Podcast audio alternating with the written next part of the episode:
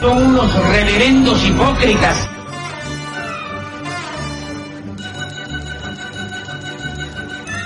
¿Por qué no suben a la tribuna a responderme si son tan hombrecitos?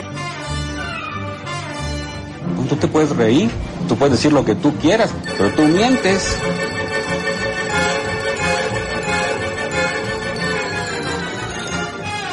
¡No tienen vergüenza! ¡No tienen cara! Cállate, chachalaca. Bienvenidos a Política Nacional. Disculpe si nuestras netas se le estrellan en la jeta. Y por favor, sea serio.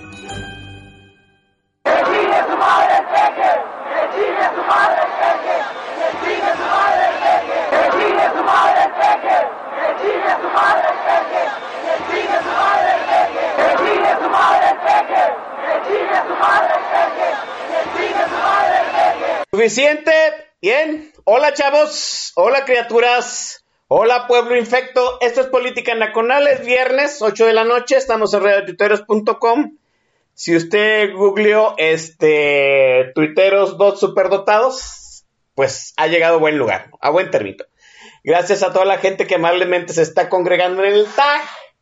Eh, Allá está mi hermano el Javo Chávez. Javo Chávez, oye, este, hermano, que la Comisión Disciplinaria de Política Nacional te va a mandar llamar por un asunto de cierta encue- encuesta espuria, hermano. ¿eh? Creías que ibas a salir, salir impune, cabrón. ¿No? Ahora sí vas a sentir lo que es este fuego amigo, este, eh, Javo Chávez. ¿sí? Aquí no andamos con, con este, encuestas espurias. Déjeme presentar rápidamente al invitado de hoy porque pues, hoy vamos en chinga, hay mucho de qué hablar. Eh, es, usted es Zabalachairo, usted es nostálgico del Calderón, este, pues vaya eh, consiguiendo a Celina. ¿No? Está con nosotros, sin más preámbulo, el maestro Don Vix. Maestro, buenas noches. Muy buenas noches, querido hermano Oscar, ¿cómo estás? Un saludo a toda la gente que nos hace el favor de escucharnos esta noche en Política Nacional, aquí en, en Radio Titeros. Un placer de verdad estar por aquí con todos y con todas ustedes. Eh, eh, maese, ya pusimos nuestra que- queja en la comisión disciplinaria contra Javo Chávez, maese. Ciertamente ya este, acudimos a las instancias correspondientes porque anda queriendo este, hacer uso de la democracia y pues esos son alardes en estos tiempos. Ser muy valiente, muy insensato para andar queriendo ser democrático en estos tiempos en México y sí vamos a tener que proceder este, ante, ante el tribunal. Bueno, dicho lo anterior, mire, hay un disclaimer, se lo advierto, ¿sí? Toda la gente que nos está escuchando ahí en el Tajo, que nos está escuchando eh, al aire vía TuneIn, a todo el mundo, a todo el planeta, con el satélite del HLDT, eh, vaya consiguiendo sus chícharos, si nos tiene a todo volumen en la vecindad, pues bájele tantito porque hoy viene música sexista y cosificante. Están advertidos, criaturas, ¿no? Sexista y cosificante. eh, hoy es el playlist. Es más, el grupo, el grupo que vamos a escuchar está a nada de ser cancelado este, por el correctismo político en México. ¿sí? Bueno, dicho lo anterior, vamos a los comunismos. Vamos a hablar de Calderón convertido en caudillo.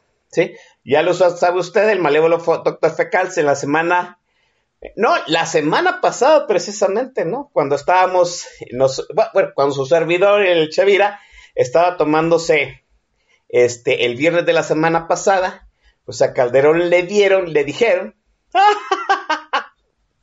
en una asociación que duró hasta la hora de las brujas, que no le iban a dar registro a México Libre, al partido político que estaba formando él y su bola de, y su y su jauría de muchachos, ¿no? Eh, y su jauría de eh, calderónicos, así es.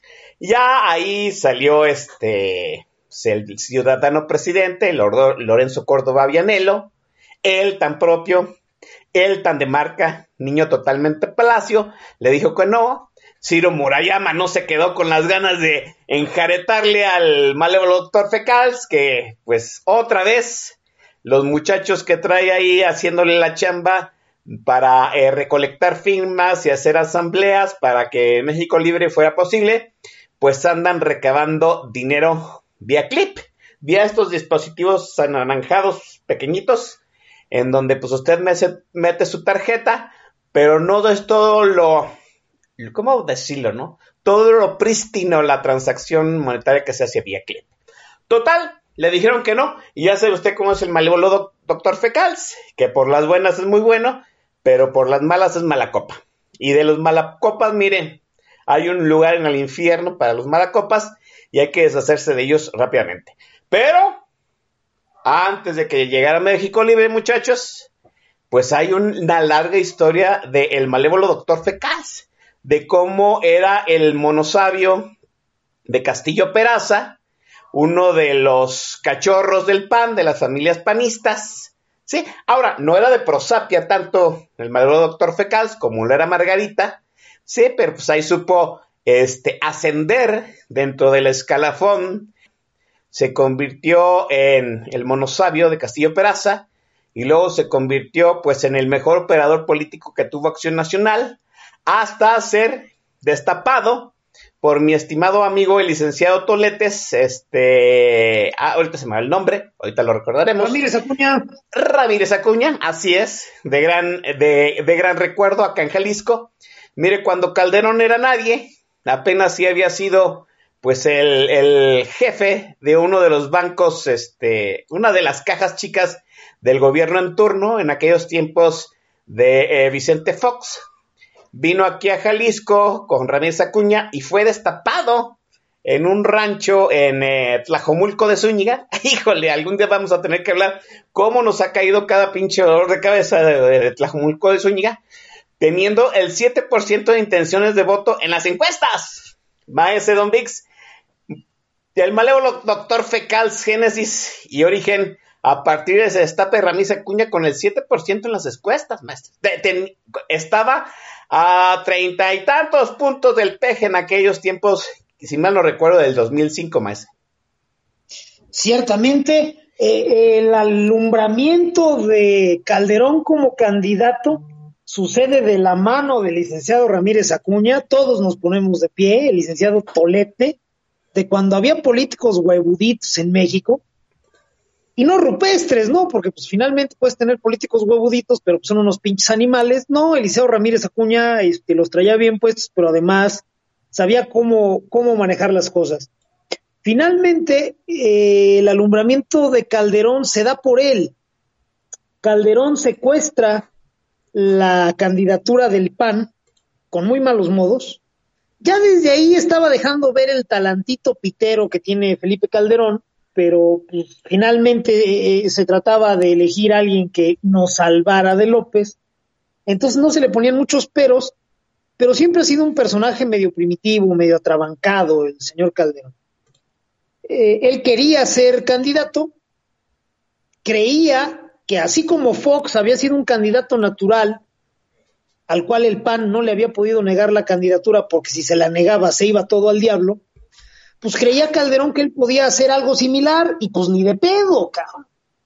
Calderón, eh, eh, Vicente Fox había tenido una trayectoria como diputado federal, como candidato al gobierno de Guanajuato, como eh, líder en resistencia civil por el fraude que le hicieron, que terminó siendo este concerta sesionado para que gobernara Carlos Medina Plasencia y después Fox ya había vuelto a contender por la gubernatura de Guanajuato y la ganó de calle. O sea, era un tipo además muy carismático y que traía un equipo perrón detrás de él, gente muy pesada en sus áreas, de manera que traía un staff muy chingón. Y para cuando llegaron las elecciones, pues Vicente Fox era un candidato muy natural. El PAN no tenía de otra. Bueno, seis años después, el enano borracho genocida, el señor Felipe Calderón, creyó que, pues, como eran del PAN, pues se valía hacer lo mismo.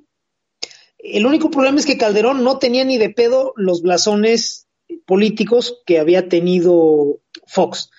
Lo más que había hecho Calderón efectivamente era dirigir, creo que a Banobras, antes de ser secretario de Energía, con el mismo Fox, y antes de eso, pues había liderado la fracción del PAN en San Lázaro en el sexenio, la segunda mitad del sexenio de Cedillo, oponiéndose un chingo de reformas que después se sacó de entre las nalgas para este, decir que eran bien necesarias, ¿no? Pues entonces el enano genocida se aventó la pregunta de decir, pues, este, hay sido como hay sido, voy a ser candidato.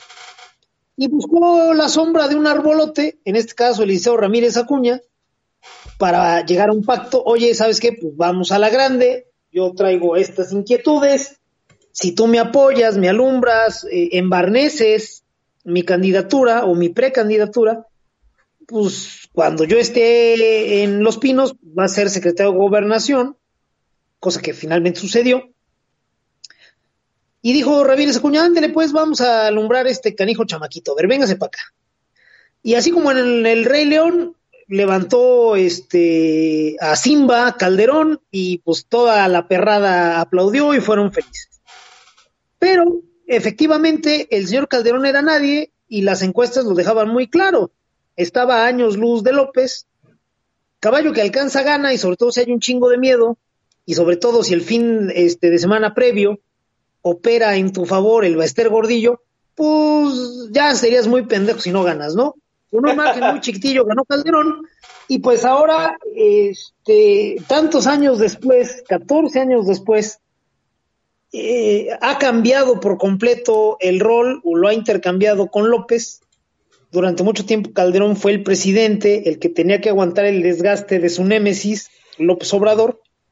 Y ahora que López es presidente, pues ya está Calderón listo para seguir en el usufructo este, grosero, burdo, primitivo de, de las leyes electorales de México para sacar su propio partido para seguir este, figurando, haya sido como haya sido, Oscar.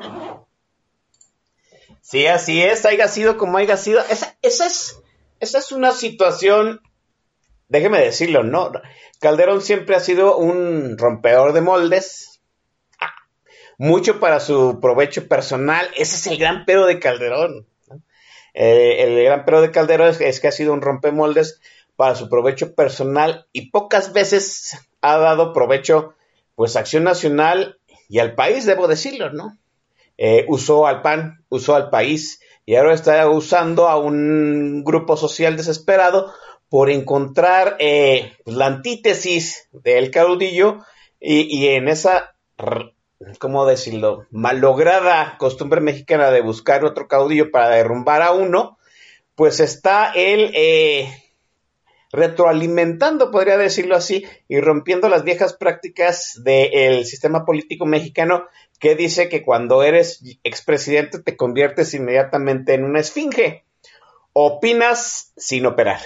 Y a mí me parece que Calderón está haciendo, está operando y está, eh, vamos, está opinando y está operando. Ese es el gran pero.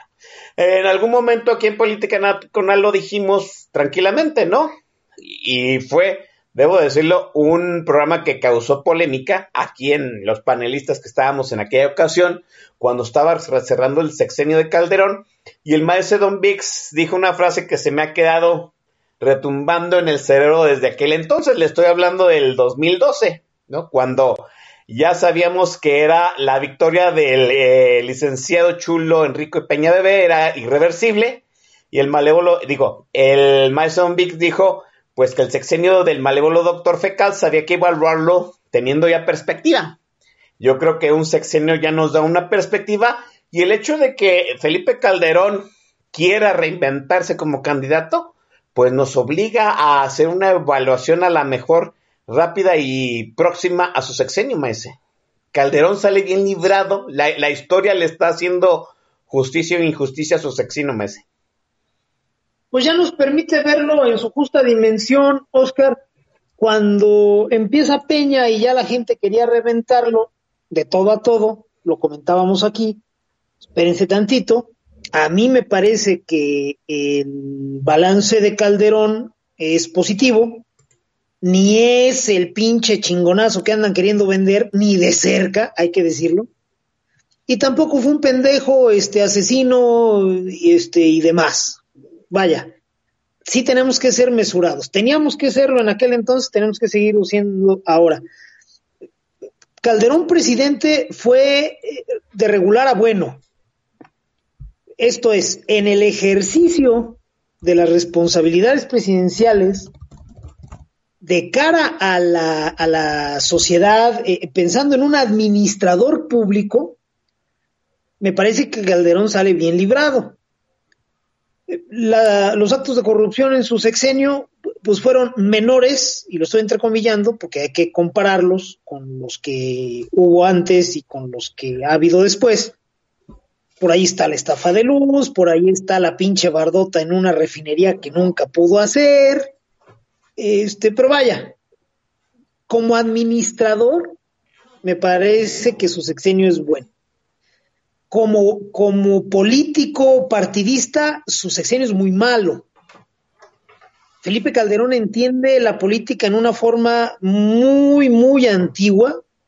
Felipe Calderón se forma en la política este, combatiendo, según él, combatiendo un Estado autoritario, pero parece ser que Calderón cree que el autoritarismo que él eh, combatía, pues era exclusivo del PRI, eh, esto es como que no, en su concepción el error no era más allá de las siglas, esto es, lo que hacía el PRI estaba mal, pero cualquier otra cosa que se pudiera hacer que no fuera con las siglas del PRI se valía, o al menos así lo entendía Calderón, es célebre su frase de que todos tenemos un pequeño priista en nuestro interior, yo lo invito primero, como siempre lo he hecho, a que no mame y hable por él, yo no me estoy llevando así con, Calderón, entonces que hable del pequeño priista dentro de todos, pues refiriéndose él y a su familia. A mí no me meta.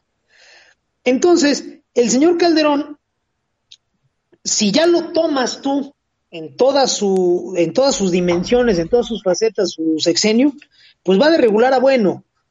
Manoseó al PAN desde su, desde su inmenso poder que brinda estar en el, en el palacio, lo manoseó, quitó presidentes, puso presidentes, nunca tuvo el PAN peores presidentes, este, salvo en este sexenio, que, que, los de Calderón, ¿no? Este, por ahí estaba Navalú, por ahí estaba el cachetón Martínez, fíjate que terminó dando chaquetazos siguiendo a otro caudillo, y eso nos dice un chingo. Este, a Espino, otro pinche borracho espantoso, infumable. Y pues eh, nos, eh, insisto, si ya pensamos en un político global, en un líder, que es a lo que aspira a ser Calderón y se queda en caudillo, pues claramente el mote le queda muy, muy, pero muy grande, Oscar. El señor eh, entiende la política en una forma muy rasposa, muy rupestre. Él cree en una sola vía, la suya. Él cree en el priista interior. No tiene un pedo en que ese priista interior opere está mal si lo hace el PRI, pero si el priista interior lleva la playerita del PAN o, de la secta del rebozo morano, morado, no hay pedo. Y su famosa frase de haya sido como haya sido, que fue muy celebrada porque, pues finalmente en este país eh, eh, nos fascina la lucha libre, las peleas de gallos, eh, nada junta más gente en la calle que un pleito de borrachos. Y pues esa sociedad, pues si le vendes pleitos, pues te los va a comprar. Por eso mucha gente le celebró la frase del haya sido como haya sido a Calderón, porque enfrente tiene otro pinche mamarracho infumable, López. Pero la verdad es que eso, pues ya nos tendría que haber dejado saber desde esa época que el señor es muy pequeñito, ¿eh? Ya lo vamos a abordar más adelante en esta charla, pero para ser enemigo declarado de alguien, enemigo así, contendiente, de estar en el mismo plano discursivo, pues necesitas parecerte un chingo a él. Y Calderón y López, pues son como Ronnie y Donnie, son como siameses. Los güeyes tienen semejanzas muy, muy claras. La única diferencia es que Calderón no es tan esperpéntico porque más o menos, subrayo, más o menos se deja asesorar. El margen de asesoría que se permite recibir Calderón es más amplio que el de López que no se deja asesorar más que por dos o tres pendejos que conoce desde que el güey este, andaba en Guaraches. Eh, este, esa es la única diferencia real entre ambos. Si eh, vamos a evaluarlos en, una forma global, esto es, con todas sus facetas, la verdad, no hay una diferencia muy relevante. Sí hay una diferencia, hay que decirlo, pero no es muy relevante. Ya cuando juntas todo, pues no. A lo mejor Calderón habría sido un mucho mejor secretario de gobernación de esos de tiempos de guerra, donde tienes que sacar el pinche mazo y repartir chingadazos y ya que arreglaste el problema, pues te mandan de embajadora, nunca vuelvas. A lo mejor Calderón ahí hubiera brillado más. Como presidente, me parece, insisto, que va de regular a bueno y como político ya total, pues es un pinche caudillo. Habría, habría sido un gran conciliar en tiempos de guerra este Calderón, ¿no? Porque déjeme decirlo, o sea, luego dicen, ah, es que los de política nacional son anti-Calderón. Pues no, no, en realidad no, porque, pues hay que confesarlo, ¿no? También votamos por el malévolo doctor Fecals, pero sí, eh, siento que el malévolo doctor Fecals dejó mucho su ver, su sentir, su persona, su forma de hacer las cosas en la presidencia en algún momento en que la presidencia no necesitaba de, esa, de esas formas, ¿no? Y el malévolo doctor Fecal, sí, híjole, que consigliere en tiempos de guerra hubiera sido. Creo que hubiera operado con mayor libertad siendo secretario de gobernación, con toda esa runfa de caudillos eh, feudales que, en que se convirtieron los gobernadores en el momento en que había excedentes petroleros para aventar para arriba, ¿se acuerdan? el barril de petróleo a 120 dólares y produciendo 3 millones. Creo que eh, los momentos del malévolo doctor Fecal fueron las últimas veces que México llegó a, producir eh, pasaditos de los 2 millones y medio de barriles de petróleo diario. Entonces, pues todo su dinero se esfumó.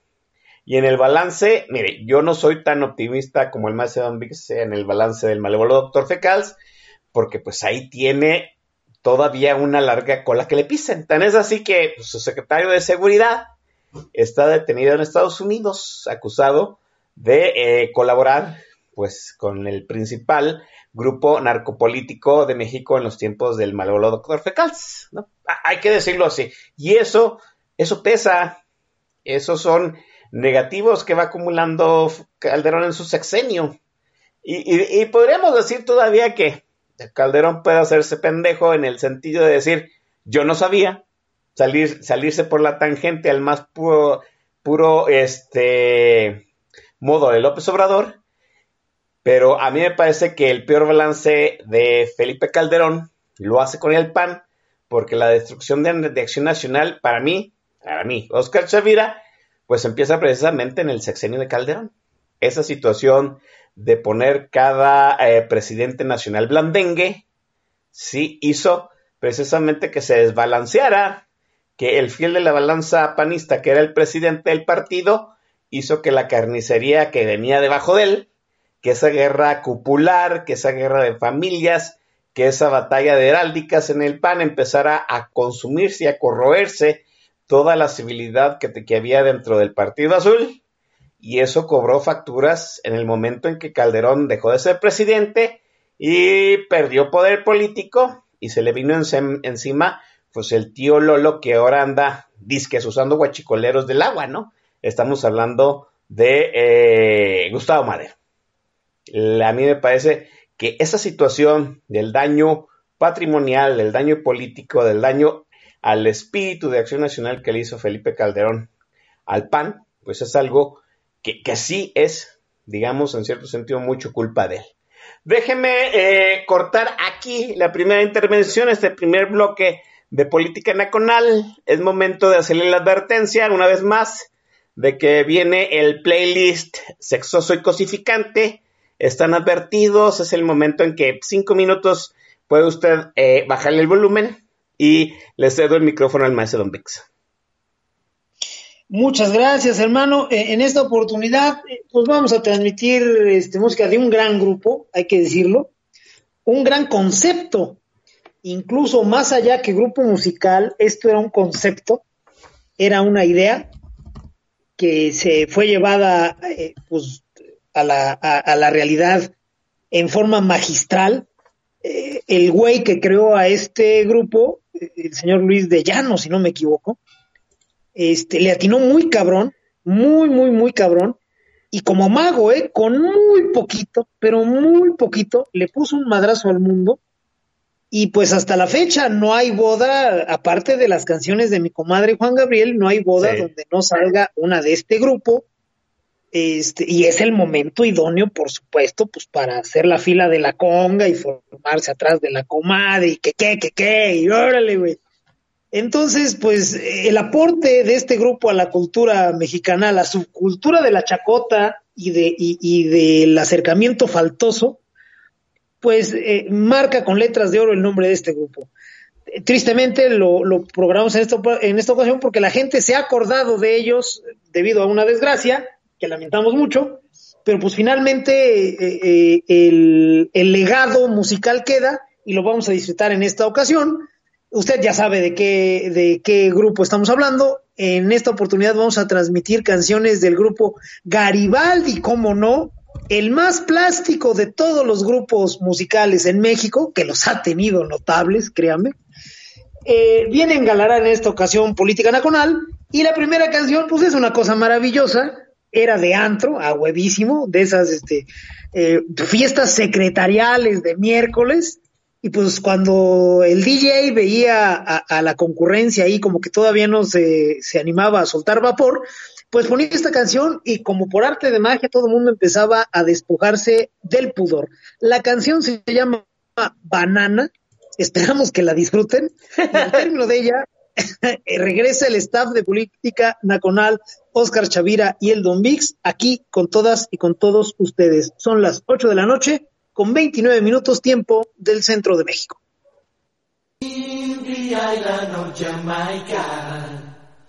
Everybody loves banana.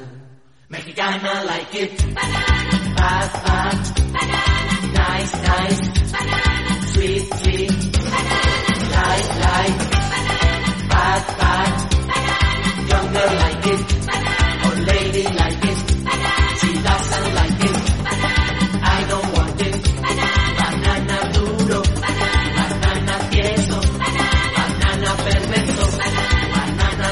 Banana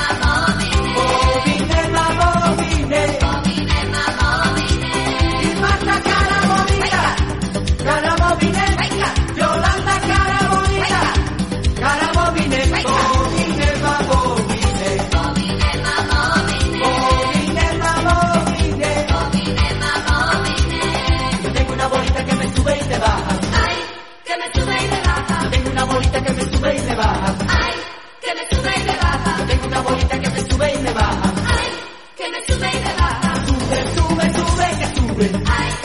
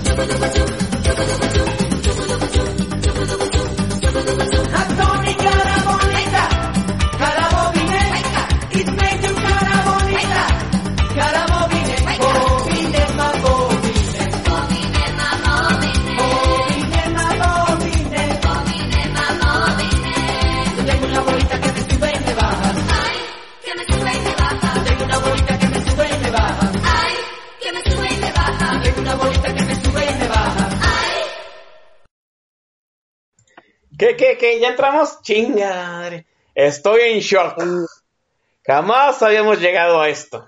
Maestro Don Vix, es la hora de la hipocresía y me voy este, a asumir en el bando hipócrita. Garibaldi es, pues es muy bajo, maestro. Chale.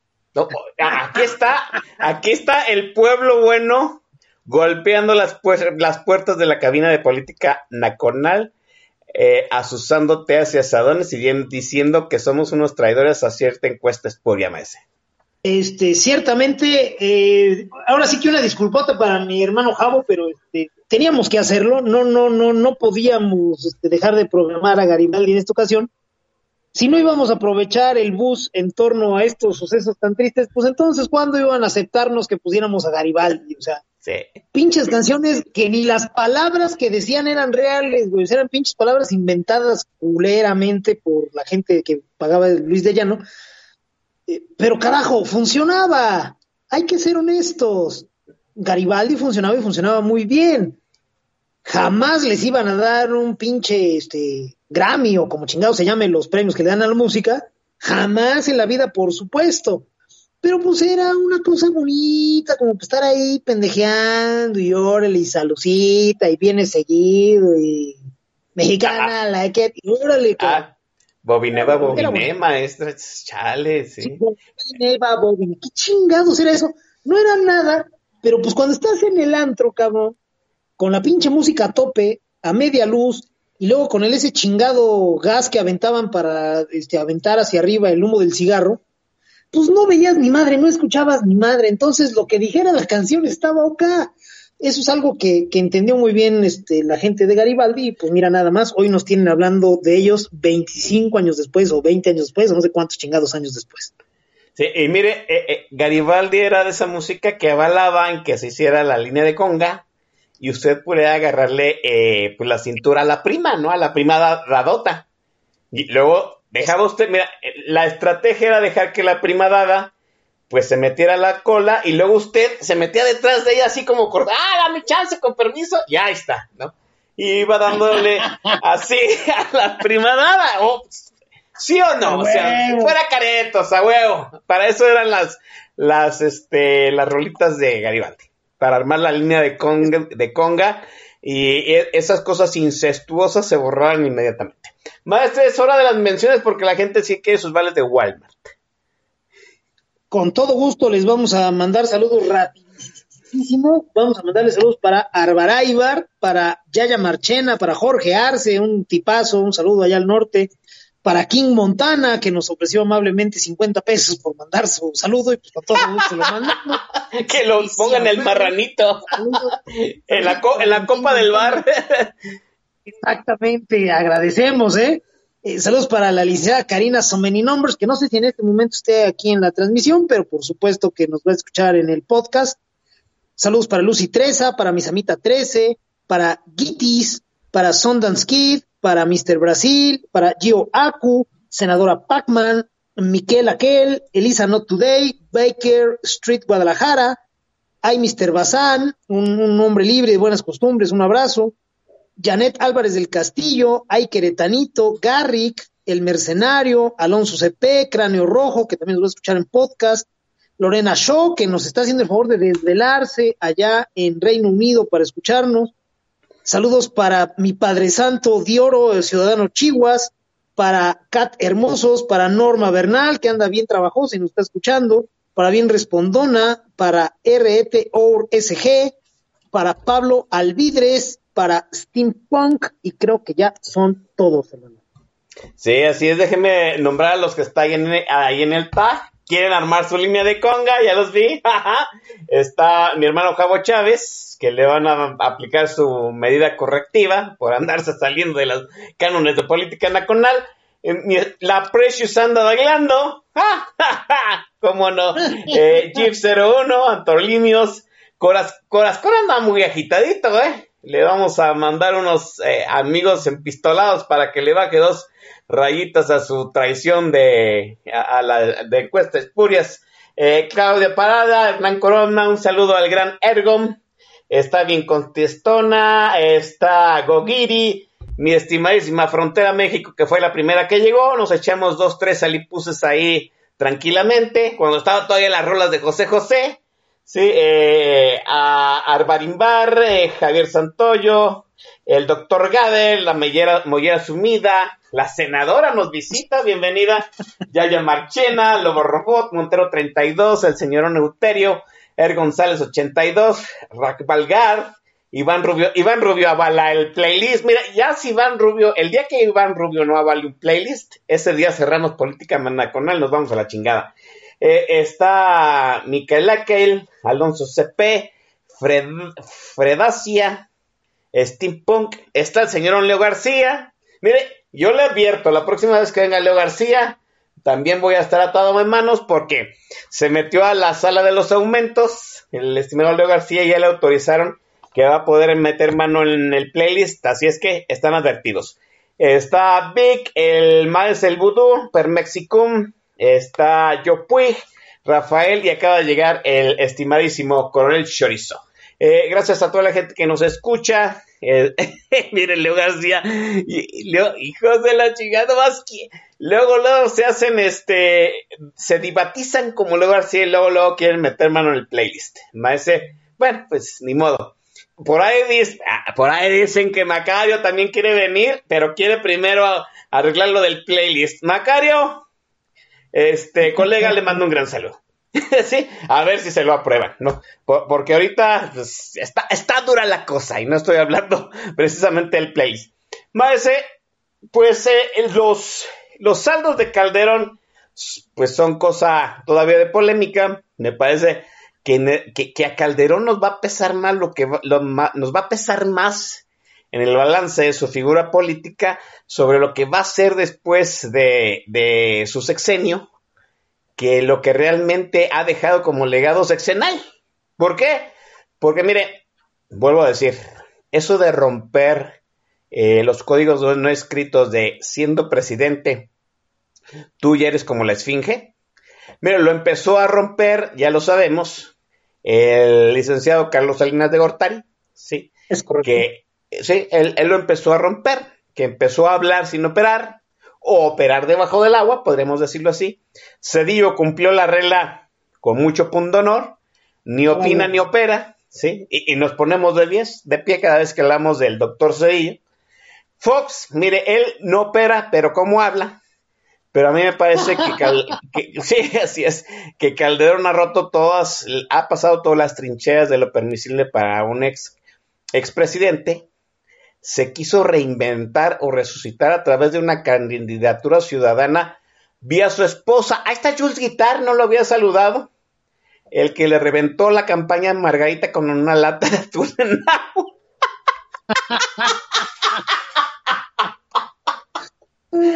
Jules, eres grande. Cuando sea grande, quiero ser como tú, Jules Guitar. Y, y, esa candidatura empieza a marcar un cambio en el giro de la carrera política de Calderón Maese. Y aquí puntualmente dimos las advertencias acerca de esa candidatura ciudadana de Margarita Mesa. Se platicó, se sabía, se les dijo y se les advirtió. Y sin embargo, pues a la gente que cree en Calderón, porque, porque es eso, es una creencia, pues les valió mucha madre. ¿Qué sucede con Calderón, Oscar? Gente que nos hace el favor de escucharnos. Está recorriendo paso a paso el camino que siguió López eh, con el PRD. López, eh, gracias al PRD y desde luego al eh, enorme apoyo y financiero y, político que le dio Ernesto Cedillo, brinca a figura política nacional bajo el cobijo del PRD y maltrató al PRD como este quiso y cuanto quiso y, todo lo que pudo. Cuando el PRD, pues, de alguna forma se atrevió a empezar a cuestionar a López, pues López este, decidió irse, reventó al PRD, le, drenó este, estructura, le drenó votos y se fue. Y dejó al pinche PRD hecho un despojo. ¿Qué está haciendo ahora Calderón? Exactamente lo pinche mismo. Y lo está haciendo por nota, con un descaro total. ¿Qué sucedió? En lugar de honrar la tradición en- de la política mexicana en donde los expresidentes pues callan y ven y tan tan, pues Calderón empezó así como que sesgadamente a opinar y a asomarse y a criticar y a echar por delante a su señora esposa, que pues pobrecita tiene menos carisma que una lata de atún en agua, lo dejó clarísimo las encuestas de Jules, este guitar, entonces, eh, eh, pues Calderón valiéndole madre empezó por ahí, ¿no? Para volver a la escena política, se inventó una organización que apoyaba a su esposa. Pues no mames, este, claramente el apoyo era para él. El que tiene matraqueros, el que tiene feligreses, es Calderón. Margarita, pues con todo respeto, no convoca, pero pues ni una ida a mear. Entonces, eh, vamos siendo honestos, todos los que anduvieron apoyando a Margarita, pues en realidad eran felizmente padroteados por Calderón. Vamos a ser honestos. Bien, entonces Calderón se inventa una organización que apoya a su esposa de cara a las elecciones. ¿Tenía Margarita la más pálida oportunidad de siquiera competir? No, jamás. Pero pues igual la mandó. Usted dirá, ay, ¿y para qué la manda? ¿Para qué gasta? ¿Para qué se desgasta? Si de todas maneras no va a tener chance de ganar. Pues para lo que vemos ahora, ¿no? Formó redes y mandó a las cacatúas incogibles que son fans de Calderón desde hace pinche mil años a que recabaran firmas para Margarita quejándose de los partidos. Los partidos ya no sirven, lo de ahora son los ciudadanos, no hay que votar por el logo, hay que votar por la persona. Échale aquí la firma y déjame tomarle una foto a tu INE y lo vamos a juntar con el padrón de Sedesol que nos hicieron favor de regalar para inventarnos firmas y vamos a poner a Margarita como candidata independiente. Y pues Margarita sí aparecía, pero pues la realidad es que las cosas se ponían más amenas cuando llegaba Calderón, ¿no? Calderón es como el tío este pedote y medio patán, pero que tiene la sangre más o menos ligera de la familia. Y pues cuando llega él a la cena de Navidad, no se diga el 15 de septiembre, pues las cosas agarran otro ritmo, ¿no? Ya llegó el pedote, el que se sabe chistes colorados y... eh, eh, eh. Pues así fue el regreso a la arena política de Calderón. Echó por delante a Margarita, formalmente era ella la que debía de aparecer, pero pues las cosas se ponían más sabrosas cuando salía Calderón. ¿Y qué sucede después? Pues perfecto, se aseguran de que Margarita quede en la boleta. ¿Para qué? Para que en la semana siguiente al primer debate salga con su batea de babas y su cara de pendeja, que cómo le ayuda, y diga, ay, ¿saben qué? Pues siempre no voy porque pues las condiciones no están dadas y pues gracias por sus firmas y gracias por su tiempo y pues de todo corazón chinguen a su madre. Y se baja de la elección. Ah, no, no. Y pues las pobres, las cacatoas incogibles y los Rafitas Gorgori que las acompañan, se preguntaban, pues qué pedo, la amenazaron o qué sucedió. No, mis pendejos, todo era parte de un plan. ¿Qué seguía?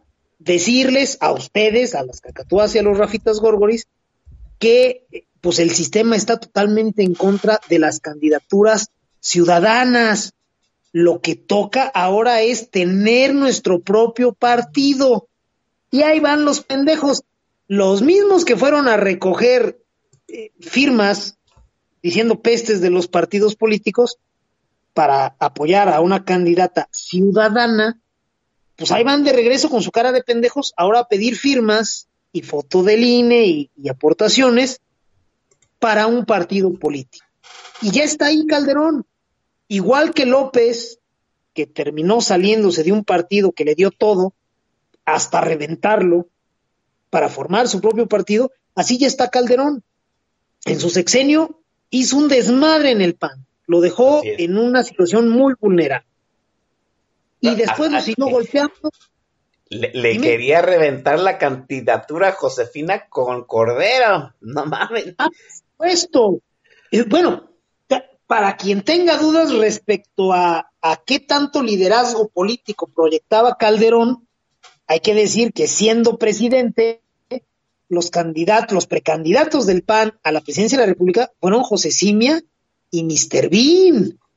Si ese pinche par de cartas no son las más feas del mundo, Entonces no sé de qué estamos hablando. Y eso es porque Calderón ocupó todos los espacios desde los pinos en el PAN. Entonces no me jodan con que hay un gran líder y el mejor presidente, mis huevos son azules. El güey, en tanto que político total, está para tirárselo a los perros. Reventó al PAN siendo presidente, lo siguió reventando después, lo reventó en la elección del 18 terriblemente. Terriblemente. Si algo le faltaba al chico Migrañas para que acabaran de madrearlo, pues fue ponerle ahí un esquirolito que a la mera hora ya después retiró para que no salga derrota- derrotada en toda línea, pues le decimos a la gente que ya se va a bajar, que sí va a aparecer en la boleta, valiéndonos madre que eso induzca a, a la confusión o termine por fragmentar el voto contra López, no hay pedo, que se quede y ya la bajamos.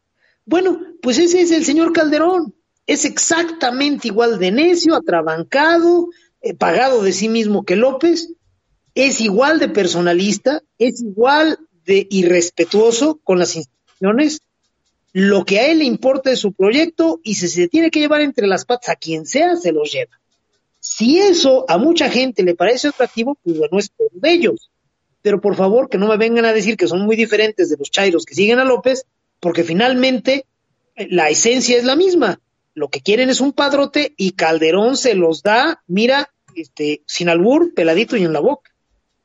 Sí, así es. A, a mí yo ahorita estoy sospechosan- sospechosando, de sospechosista, perdón, en el sentido si acaso eh, el malévolo doctor Facal no lanzó la candidatura ciudadana de su esposa para ver cuánta borregada, con cuánta borregada contaban.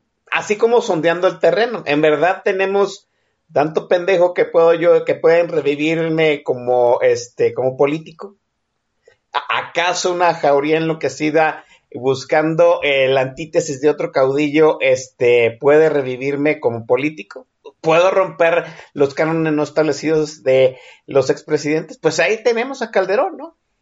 Lanzando como sonda eh, marítima en las olas de la política mexicana a su señora, vio que había de dónde este, servirse, que había borregada del otro lado, aún sedienta de que alguien los padroteara tranquilamente, y mandó a su esposa a, a dos cosas, ¿no? A sondear si había con qué y a dividir el voto del PAN. ¿Sí? Calderón reventó al PAN. El niño, este, el niño migrañas, el chico migrañas, como dice el maestro Mix, el muchacho Anaya y Gustavo Madero, pues nada más, digamos que carroñaron lo que había dejado Calderón todavía en pie, y ahorita el PAN, pues ya lo sabemos, ¿no? Ya saben ustedes quién es el presidente del PAN. Qué vergüenza, qué vergüenza. Se andan preocupando por quién va a quedar en el en Morena, preocúpense más por cómo chingados van a correr al presidente nacional del PAN, que es un inútil de primera. Qué, qué, qué feo es eso, ¿no? A mí me parece que la candidatura de Margarita es nada más para sondearle las aguas y Calderón que vio que había maese tierra fértil para otro caudillo. Claramente. Ya desde su sexenio él lo pudo haber visto clarito. Y después, cuando no pudo alumbrar a su candidato, porque era un pendejo, él y el candidato, este, se une a, a este gran acuerdo tácito para dejar que suceda lo que está sucediendo y después regresar como Salvador, como el gran este caudillo que la este la veladora perpetua estaba esperando. El señor calibró perfectamente bien a su clientela y al momento político. Cuando no logra alumbrar a Mr. Bean como su candidato, que de todas maneras no iba a ganar porque pues no mames, Mr. Bean, güey, o sea, seriously, pues no mames. Como no logra alumbrarlo, se dedica a reventar a Josefina y empieza a trabajar para más adelante. A ver, señor presidente, señor candidato Peña, mire, de aquí del lado del PAN nadie le va a hacer sombra a usted, derecho y luego platica. Y a Josefina le vamos a pagar con mil millones de pesos. Y a fulanito con esta otra cosa. Y he de volver. Y sí volvió. Lanzó, como bien dices, el globo sonda para ver cuántas cacatúas estaban ahí dispuestas a matraquear todavía por ellos. Y después dijo, bueno, pues ya que se haga el cagadero y ahora vengo yo a salvarlos. ¿Está bien medido? Por supuesto que está bien medido. ¿Su esquema es ganador? Por supuesto que es ganador. Entendiendo, obvio, desde la perspectiva propia, ¿eh? De la de Felipe Calderón. Nosotros como ciudadanos, no importa cuán bien o cuán mal nos caiga Felipe Calderón, lo que él está haciendo no nos sirve de mucho. Puede servir, si Calderón eventualmente tiene su partido, puede servir para algo. Con una sociedad enfocada y movilizada, casi cualquier cosa sirve, ¿eh? tampoco se vaya a parar el cuello Calderón diciendo, ay, este, ya vieron si sí servimos. No, con, una sociedad movilizada casi cualquier cosa sirve y, el partido de Calderón va a hacer casi cualquier cosa si, si se lo dan. Entonces, puede que sirva. De eso a que por sí mismo sea una solución, ni de pedo. Calderón tiene ideas muy parecidas a las de López. Quien quiera sacudirse esencialmente lo que López representa, votando por Calderón, la está cagando durísimo. Durísimo. Porque Sí, así es. se entiende mucho mejor con los números Calderón, por supuesto, pero al final del día es un caudillo y los a los caudillos les estorban las instituciones. Lo estamos viendo ahora que está reventando en forma asquerosa, hijo de puta, al INE. Les importan muy poco las instituciones a los caudillos y desde luego que les importan muy poco los votantes. Más allá del momento en que cruzan la boleta, no le importan mucho. Entonces sí sería bueno irlo entendiendo, ¿eh? porque pues veo muchas señoras este, entusiasmadas pensando en que ya las van a salvar y las van a salvar pura madre, señoras. Ya siéntense. en esta vez, en esta, ¿no? Este, eh, es hora de cederle nuevamente los micrófonos y la tornamesa al maestro Pix. Maestro, Con todo gusto, Oscar, vámonos con otro de los clásicos de esta agrupación. Si no me equivoco, este fue su primer sencillo. creo que Creo que fue su primer sencillo, si no me equivoco. No quiero parecer este, de esos que dicen, ay, yo nunca los he escuchado. Yo sí los escuchaba un chingo, pero me queda la duda. Efectivamente era su primer sencillo. La canción se llama Que te la pongo. Puta madre, es un himno. Esperamos que la disfruten y al término de ella, Óscar Chavira y el Don Bis regresamos aquí en Política Nacional. Son las 8 de la noche con 55 minutos, tiempo del centro de México. Vamos a darle, señorita, a aprender la nueva danza. ¿Y cómo se baila, muchacho? ¿Y cómo se baila? Va a comenzar ahora, ¿eh? Que te la pongo, que te la pongo, que te la pongo, te la pongo ya. Que te la pongo, que te la pongo, que te la pongo y no lo sentirás. Que te la pongo, que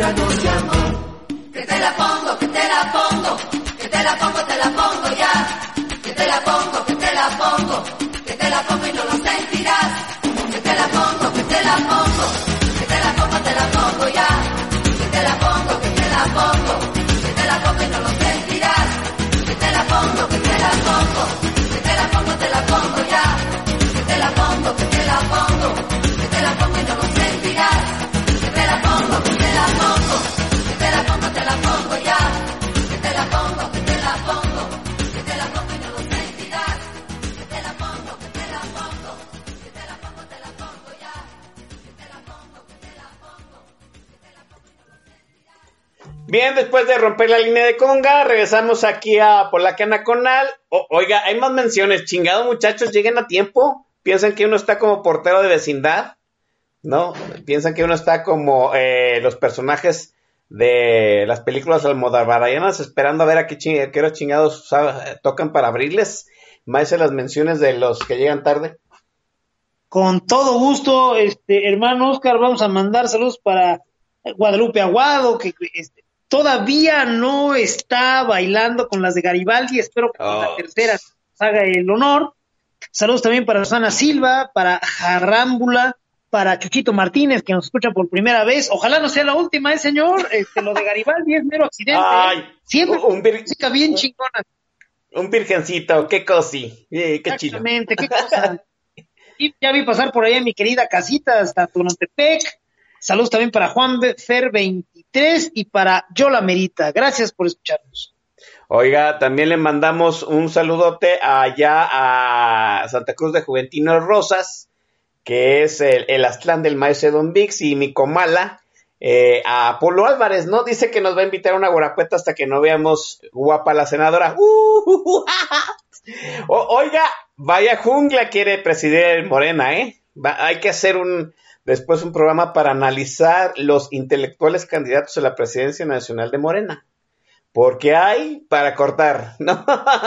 Co- como, mire, le, debo decirle que hay fauna como si fueran fiestas patrias de pueblo, ¿no? Hay cada espécimen para hacer circo, la verdad.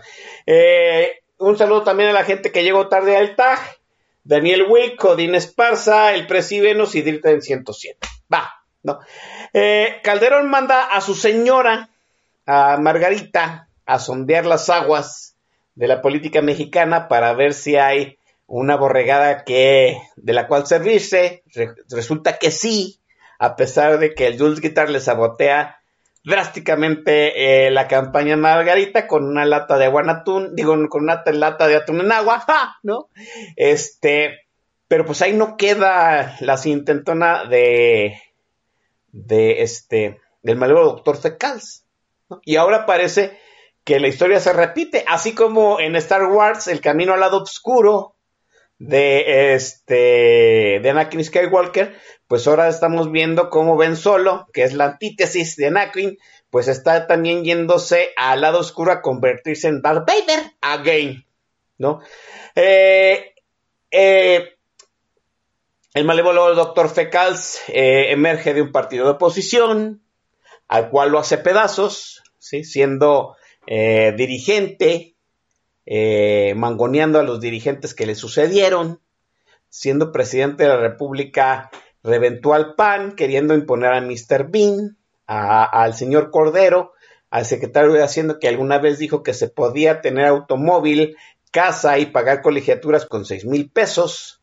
Le revienta la campaña a Josefina, los chepichairos nos quedamos colgados de la brocha, sí, hace en cierto sentido un pacto con el licenciado Chulo Enrique Peña Nieto, sí, para dejarle a dos personas que acabaron eh, tumbando los ladrillos que aún quedaban encimados, uno encima del otro del PAN, en Anaya y Gustavo Madero.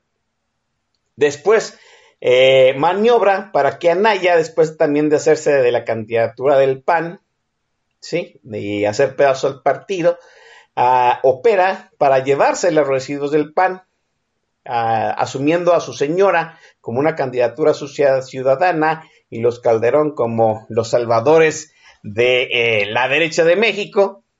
Los salvadores de la derecha en México como en su momento otro caudillo se hizo salvadores de la izquierda verdadera en México, y ahora que quiere tener su partido, y el símil con Andrés Manuel López Obrador es inevitable. ¿Sí? Y ahora todos, y ahora que el INE le niega el registro a su partido, porque otra vez su, su, su jauría, su fauna, la fauna calderónica, no se quiere apegar a las reglas del Instituto Nacional Electoral y como aquella vez que alimentaron firmas, ahora le inventaron aportaciones sin, eh, sin fundamento jurídico. Y no entienden los Calderón y no entienden la fauna, de la, la fauna que los sigue. Ese es el problema. Y Calderón, una vez emberrinchado, no sabe de sociedad, no sabe de democracia, él quiere su partido, él quiere su fauna para pastorear y nos estamos, eh, eh, nos estamos yendo en el camino de la, des- de la desgracia que ya cumple dos décadas de Argentina, ¿no?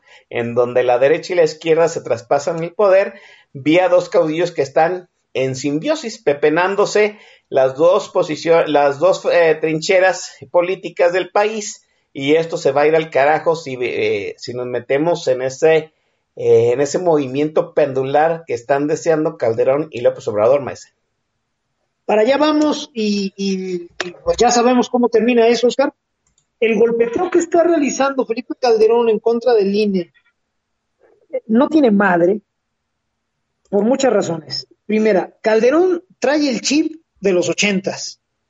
Por alguna razón el güey cree que está peleando contra un sistema como el de los ochentas. Y está lo que sigue de pendejo. El día de hoy tenemos cine, que en los ochentas no lo teníamos. El día de hoy tenemos el Tribunal Electoral del Poder Judicial de la Federación, que era una cosa totalmente insospechable en los ochentas. Y sin embargo, Calderón insiste en brincarse los canales y en brincarse las instituciones. Calderón demuestra su talante caudillista, autoritario, necio, de una única ruta, del haya sido como haya sido, al irse sobre el árbitro en lugar de intentar mantener una cordura, una normalidad democrática y no ser tan pendejo de madrear al árbitro. Calderón calcula, y quizá calcule bien, que a él lo siguen, la gran mayoría de la gente que lo siguen, pues gente igual de pendeja que los chairos, que siguen a López. Quizá, insisto, calcula bien, no lo sé. Y quizá apuesta a que el día de mañana, si a él le reconocen algo, el tribunal, el INE, en este, en este problema que tienen, en esta controversia o en una elección, quizás salga y reconozca al árbitro y no haya eh, pues una censura por parte de su base social como para decirle, oye, entonces sirve o no sirve. Calderón claramente le está apostando a eso, a tener hordas de pendejos detrás de él. El señor puede que esté en lo correcto. Al día de hoy, no he visto a los matraqueros de Calderón cuestionarle, oye, si el INE está tomado por López, si el INE ya no es imparcial, ¿a qué chingados quieres tener un partido político que juegue con las reglas del INE? No nos hagamos pendejos, vámonos a la resistencia civil. ¿Para qué jugar con las reglas de alguien que ya para ti no está respetándolas? Pues no nos hagamos pendejos. Sin embargo, reitero, no he visto a un solo matraquero de Calderón tener ese, tener esa inquietud.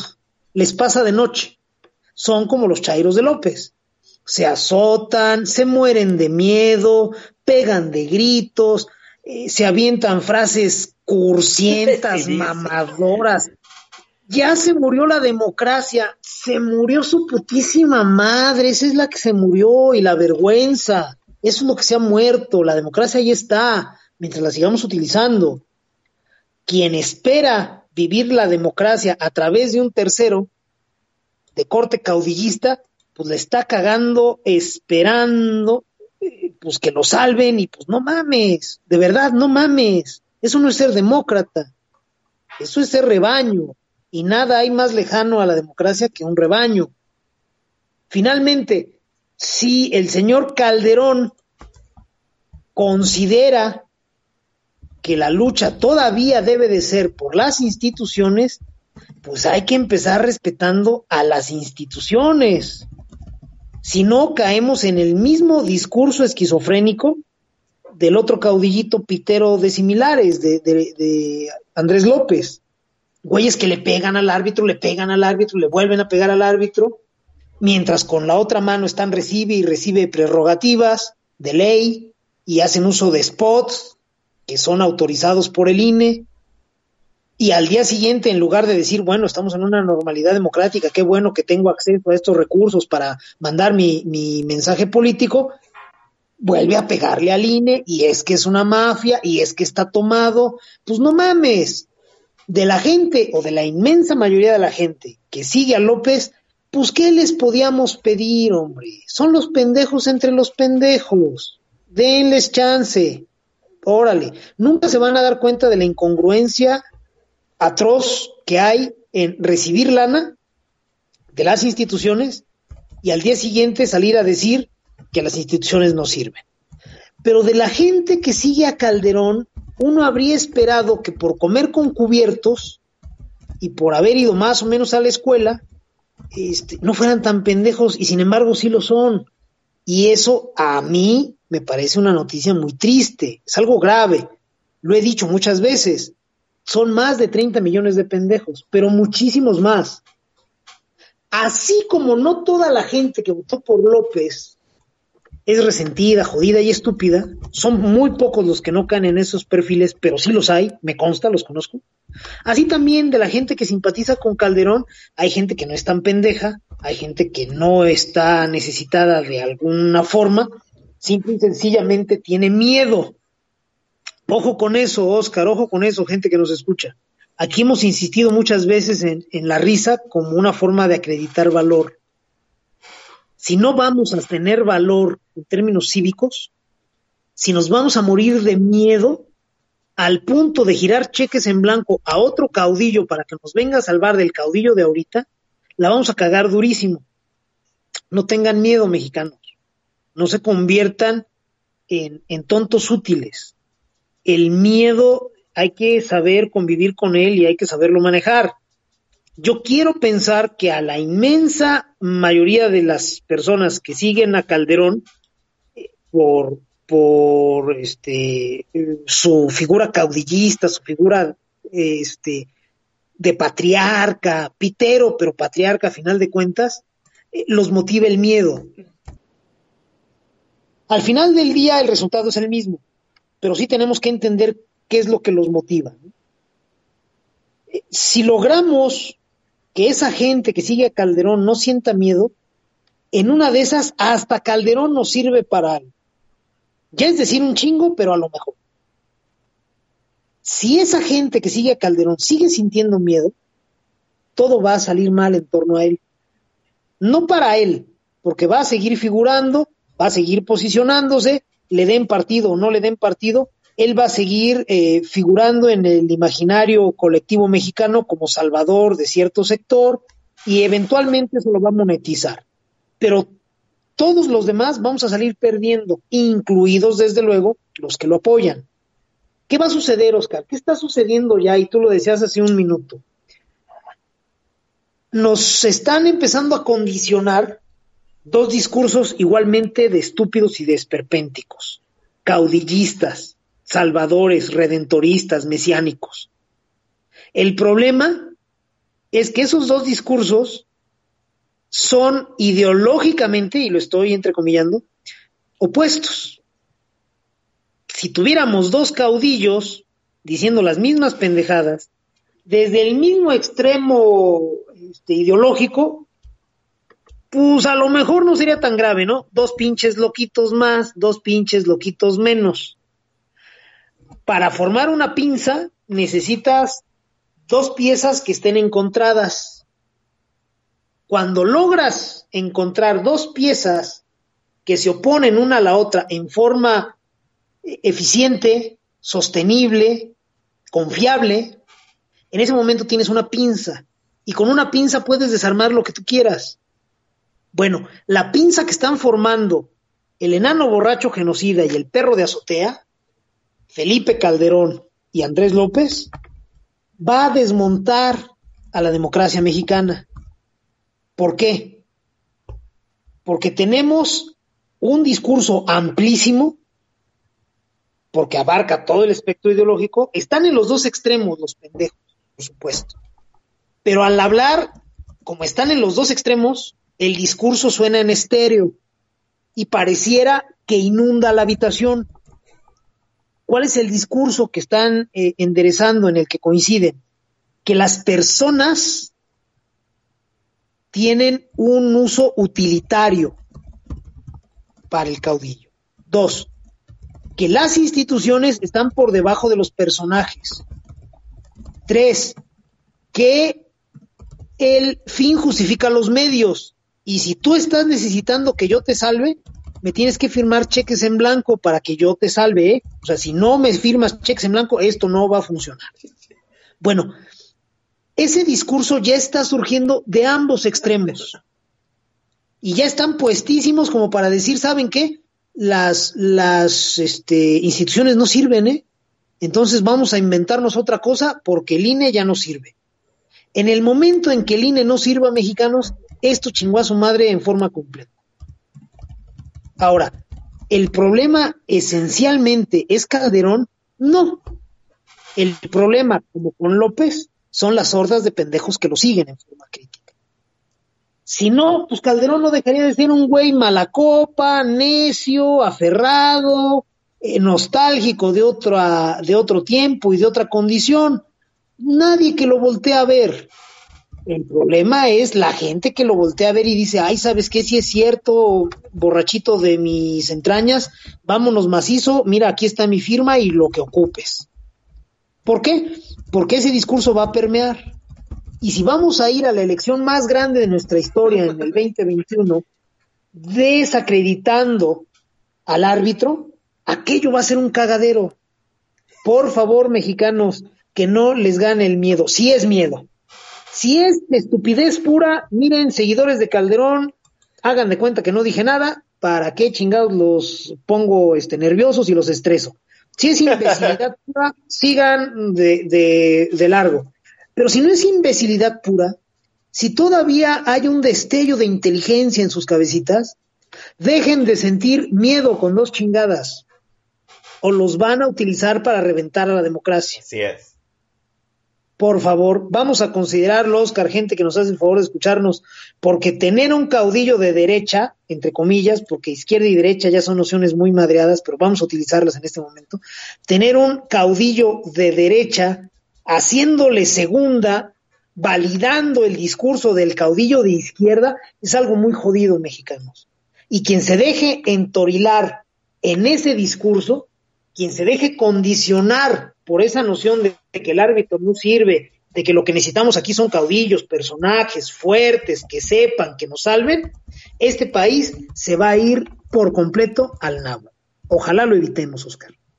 Así es, Marce, creo que es momento de relajar la raja y mandar a otra rolita del playlist. Maese, es tuya la, la tornamesa. Con todo gusto, hermano Oscar, nada más que por aquí se me perdió mi lista, no sé cuál sigue, ya ves que... Ah, déjeme varias- checar el playlist. Ah, sí, la ventanita, Maese. Para, eh, Ah, para toda la audiencia. Eh, Esta canción es lo que hace las veces de balada romántica en Garibaldi. Cierto. Imagínate nada más qué mamadota tan grande y terrible. Esta canción, pues, este, aspiraba a, a hacer la, la rola, el sencillo romántico de su LP. Eh, eh, funciona porque es como todas las canciones de Garibaldi, pegajosa y repetitiva, y porque salía bailando Patti Manterola. Entonces, obviamente, eso hace que funcione cualquier cosa. Esperamos que la disfruten. Esta es la ventanita. Y al término de ella regresamos el staff de Política Nacional. Oscar Chavire y el Don B. Son las 9 con 18 minutos, tiempo del centro de México.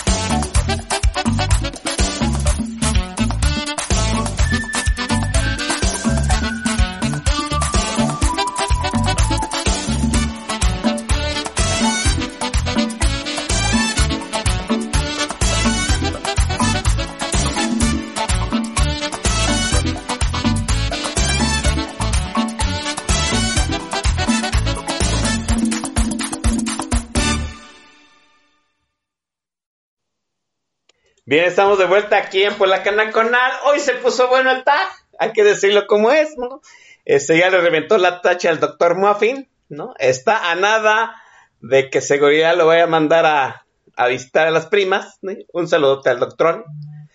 Yo sé, eh, se le, se, le, se le estima a pesar de que nos tiene asco, ¿sí? Un, un saludote. Oiga, Jules Guitar me está reclamando su mención hago, la, hago oficial y que quede asentado en el, en el acta de esta convocatoria que estoy saludando al buen Jules Progress. Mañana nos van a, a estrenar la línea 3 del tren ligero. Yo, yo creo que ya es una de las obras faraónicas que es conocida por todo el país. Un tren que nada más lleva tres años de retraso. Un tren eléctrico elevado que lleva tres años de retraso. Y eh, el caudillo de algunos, Enrique Alfaro, el, federalista, el que anda diciendo que se salió de la CONAGO porque ya no sirve absolutamente nada, que muchos lo hacen ya eh, la cabeza de la oposición en contra de López Obrador. No lo inauguró hace 15 días porque está esperando a que el señor presidente le corte el listón. ¡Ay, el federalista! ¡Ay, Enrique! ¡Ay, cabrones! Qué ganas de mamar caudillo de los mexicanos a veces. No entiendo, Mese. Es, ese caudillismo es un lastre dentro del chip de Juan Escutia que tenemos todos los mexicanos insertos, Mese. Sí, mira, eh, él, eh, culturalmente en México nos mama eso hace más de 500 años, no tendría por qué ser, eh, causarnos extrañeza. Sin embargo, no por natural, no por lógico, no por sabido, se debe de tolerar o se debe de mantener ese estado de las cosas. El, la proclividad por el Salvador, por el Tata, el temor reverencial, el otorgarle una sapiencia superior que raya en lo infalible al otro con tal de que se haga cargo y de que me aligere a mí la responsabilidad de pensar, de decidir, etcétera, pues es algo que no conoce colores ni ideologías, es, reitero, es una cuestión cultural.